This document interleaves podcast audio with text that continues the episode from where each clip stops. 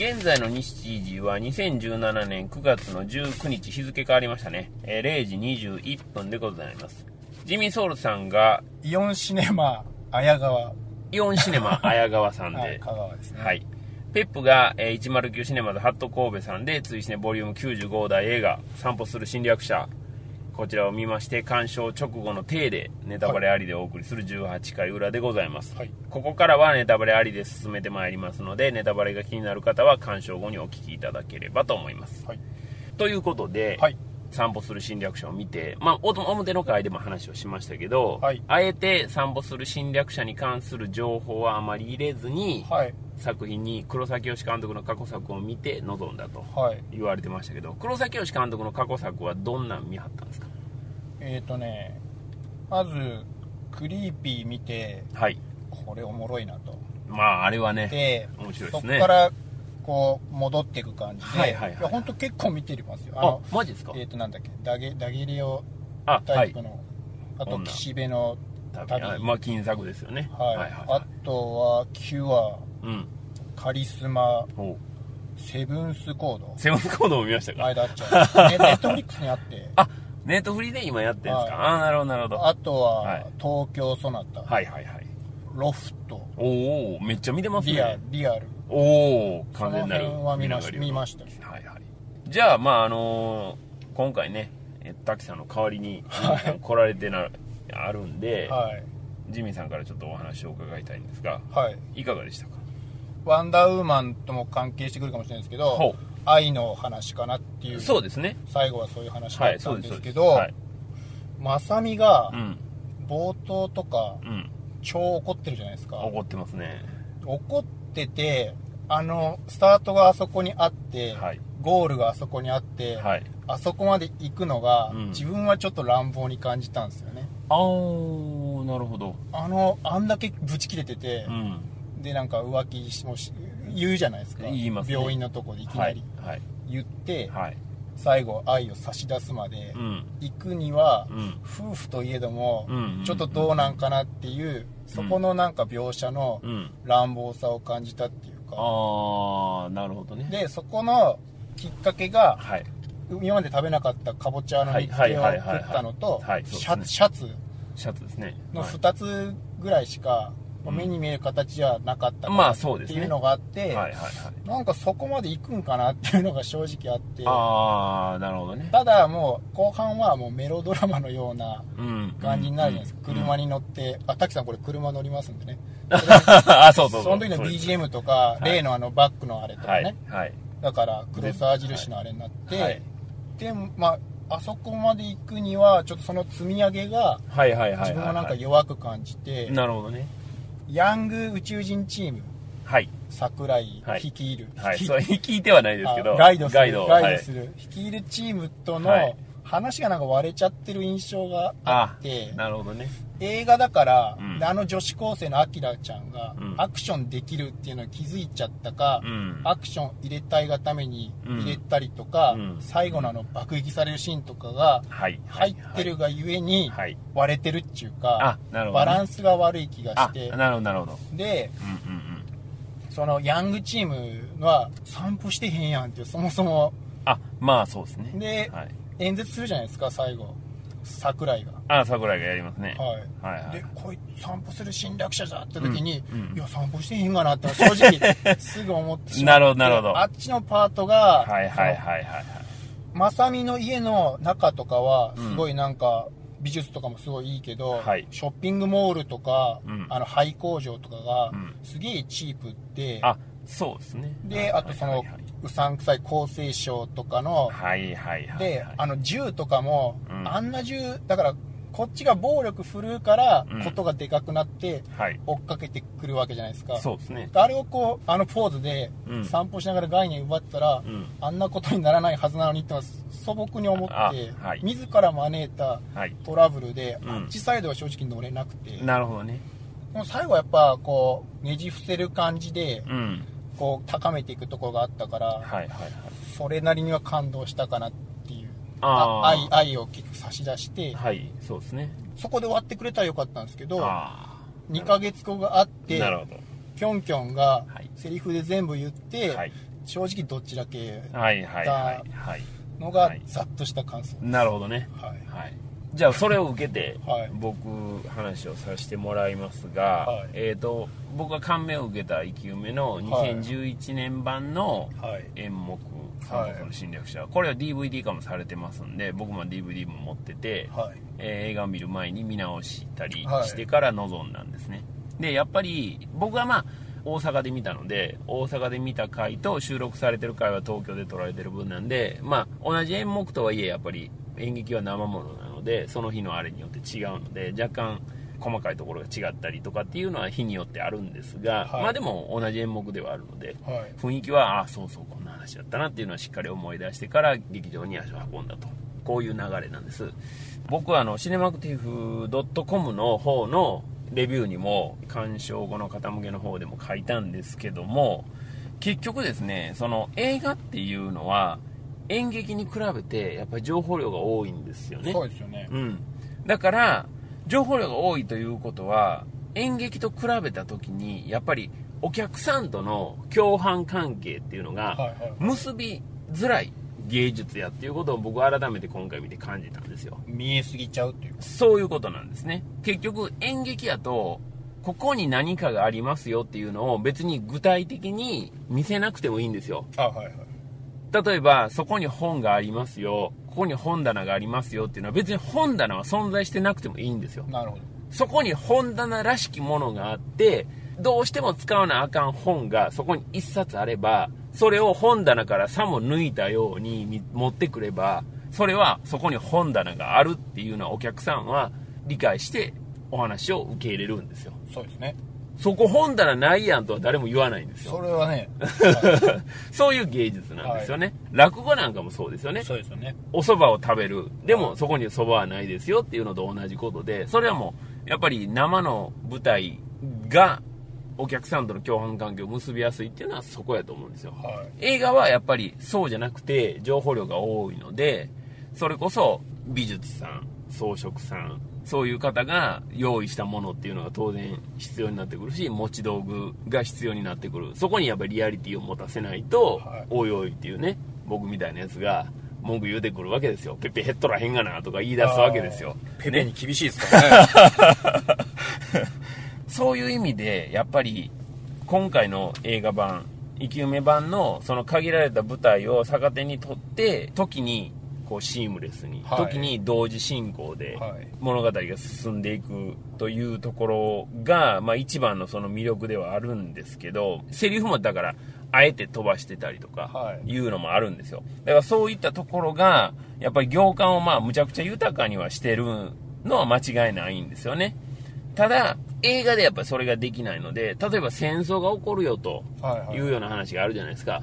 戦争が起こりそうなんであればやっぱりそこには自衛隊絶対出さないとダメよねっていう話にやっぱなるんですよ。そうですね。看,、うん。看板だけ出てましたね。そうなんですよ。アメリカ軍そうはそうそうそうそうそうそう映画版ではと満島真之介さんでしたっはいはいはい丸丸尾君というはた、ね、キャラクターがいるんですけど、まあ、彼がその街で所有の概念を奪われることによって所有から解放されてはい世界平和を訴えるという場面があるんですね、はいこれは演劇の方にもあるんですよはいでもそこでは演劇では当然丸尾君が味ってても味られてる観客はいないんですよ。ですね。でもそこに観客はいるということをお客さんは共犯関係を結んだ上で理解するんですけど、はい。映画じゃそういうわけにいかないじゃないですか。はい。黙って誰もおらんとこで喋っとったらお前黙って誰もおらんとこでなんで味ってんねんっていう話になっちゃうんで。ワンダーウーマン的なね。そうそうそう。昭和のワンダー昭和のワンダーウーマン的な話になってしまうので、そうじゃないと、はい。やっぱりお客さんがいりますよと、はい。でさっきのジミーさんの話ですよ。で散歩する侵略者ですよみたいなね。タイトルのことも、まあ、口に出したりとかしながら、はい。それをやっぱり見せないといけないというのが出てくるんで、はい。まあこれはですね僕が思うにこの「生き埋め」の舞台版が素晴らしいがためにですよ。はい。生き埋めという侵略者にはい。映画が持ってる本来持ってる自由という概念を僕は奪われてしまった物語やなと思ったんですよ、はい。そういう風に僕には見えてしまった。それはやっぱりなんでそう思ったかっていうのはやっぱり元の劇場げ劇場版じゃない。元の演劇の方を見てるからっていうことになるんですよね。だから全くのまっさらの状態で映画に臨めてないというところが、まあ、僕とジミーさんのところで見る側のスタンスが違ってるんですけど、でもジミーさんが映画版だけ見て言ってた。最後に愛の概念だけを奪って、はい。そこで終わってたらええのに言ってたじゃないですか。はい。演劇版はそこで終わってます。だったらちょっっともうやばいですね。やばいんですよ。はこれねあのもちろんあ2000ーこれはなんだ？みたいな あすいませんそこがこの後その鑑賞後の方のはい。ツイートとかもご紹介するんで、そこにもまた後で触れることになると思うんですけど、当然演劇は回を重ねるごとにはい。開講があったりとかされるんで、はい。僕が見たのはあくまでも2011年版でそこを基準に喋ってるんでその前のパターンとそれから今年の秋にあるパターンはい。は多分また変わってくるんでそこはまだちょっとどういう演出になるかっていうのは分からないんですけど、へ本当に僕の見た2011年版で言えば最後に愛という概念を奪ってくれっていうところが、はい。実は映画やと途中でネタ振りあるんですよ一回。ーああはいはいはい。愛という概念。その教会に行った時の話で。データ東で。ベストアクトかもしれないでまあね。まあ彼にはもうああいう役しかはまらないっていうところは現状ねはい。あると思うんですけどたまたまね愛とはみたいなことでそれを聞きに回るっていうことがあるんですけど、はい。あれも演劇版では実はないんですよ。原自分僕ね、はい。真面目なんですよ。はい。原作本も読みました。あもう読んだんですか？あのすごい。もっと真面目で、はい。映画見て、はい。本読んで、はい。映画見て本読んでの今日です。おおえ映画も2回行ったってことですか？だから1時に起きるんですよ すごいな。あのあれも原作の小説も実は単行本になった時と今文庫になってるんですけどね。文庫になってるのといえばちょっと内容変わってるらしいんですよ。しかもなんか単行本の方がプレミアがついててはいはい、高いっすね、あほんまですか？ちゃんと。あほんまやほんまや。この新しい方の文庫の方ですね。はい、例えばアクションの部分ではい。違和感を感じたりとかっていうのも結局本来黒崎清監督が持ってる映画的な面白みはい。っていうのがこの作品がやっぱり完成してしまってるがためにそうですよね。そこをあんまり大きく崩してないんですよ今回。あだから大筋は一緒やから付け足した部分ーが 気になっちゃう。本筋のところと自由にやってるところのバランスがやっぱりねちょっとアンバランスにはなってる統一感はないっていうふうに僕には思えたんですよ。はい作品としては僕的には正直うまくはいかなかったなとは思うんですね、僕は黒沢清版の散歩する侵略者を見るとしたら単純にその概念を奪う侵略者というモチーフだけを持ってきて全く別の話を作ってくれた方が僕は面白かったんちゃうかなと思うんですよ。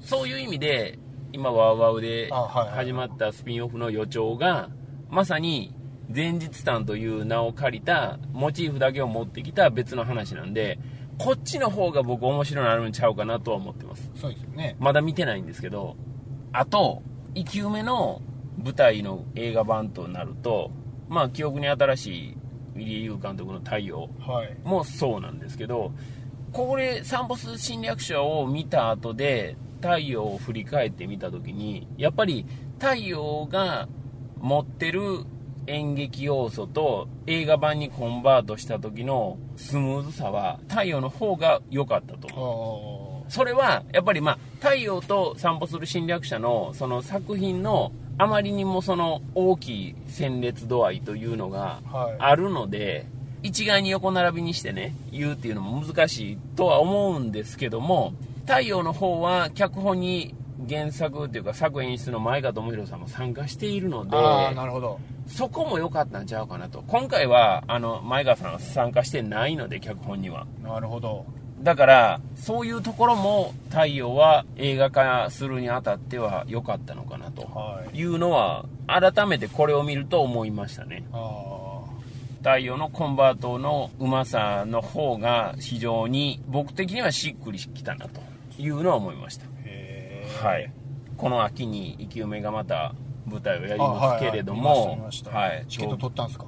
チケット僕も取りました。お東ー京大阪それから、えー、福岡と福岡でもはい。1日だけありますけども。見てー。ぜひこれはね 見ていただきたいなと思いますね。今回どういう終わり方をするかは分かりませんがあと概念を奪う時のギミックあるじゃないですか、はい。指をはい。出してきてっていうのも、あれも映画的なギミックで劇ではないないんですよ。僕が2000見た2011年版ではあのあのアクションっていうのはないんです。